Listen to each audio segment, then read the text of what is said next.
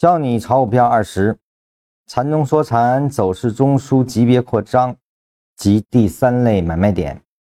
在趋势中，同级别的前后缠中说禅走势中枢是不能有任何重叠，这包含任何围绕走势中枢产生的任何瞬间波动之间的重叠啊。为了解释和真正理解这句话，把它的真实意图表达出来，所以呢。在我们的理解下，对缠中说禅的走势中枢的定义啊，实际上是产生了一定的修正。它定义的是这前三段，我用这个颜色表达一下啊，它是这三段来去构筑的，而我不是啊，我是用的什么呢？我把这个段第一段作为进入段，而后呢，用它后面的这个下上下的运动来去构筑中枢啊，而后呢，把这个。它的下一个中枢来做离开段啊，这个地方呢作为前中枢离开段，也是后面中枢的进入段。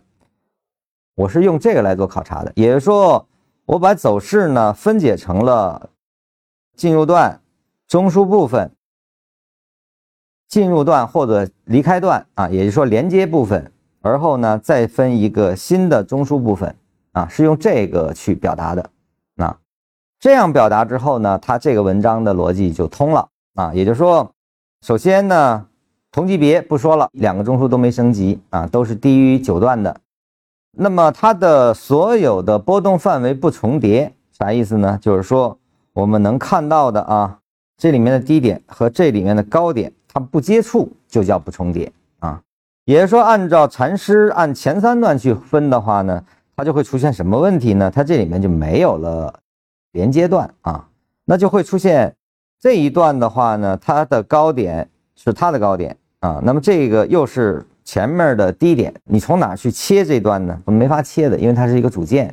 在这种情况下，你就没有办法用数学逻辑去解释啊它的这种波动不重叠的问题了啊。数学公式里你发现它是没有办法了，所以这个呢，实际上在我们理解走势生长中。我个人认为，我现在这种画法呢，更加便于你去理解走势本身。当然，大家按照禅师的逻辑，你去推也是可以的。你得知道，如果把进入段也当成中枢构建的组件，就会产生数学层面的这种波动的重叠，就没有趋势了啊，那就全部是扩张了啊，这个事儿就不对了。实际上不是禅师想表达的本意啊。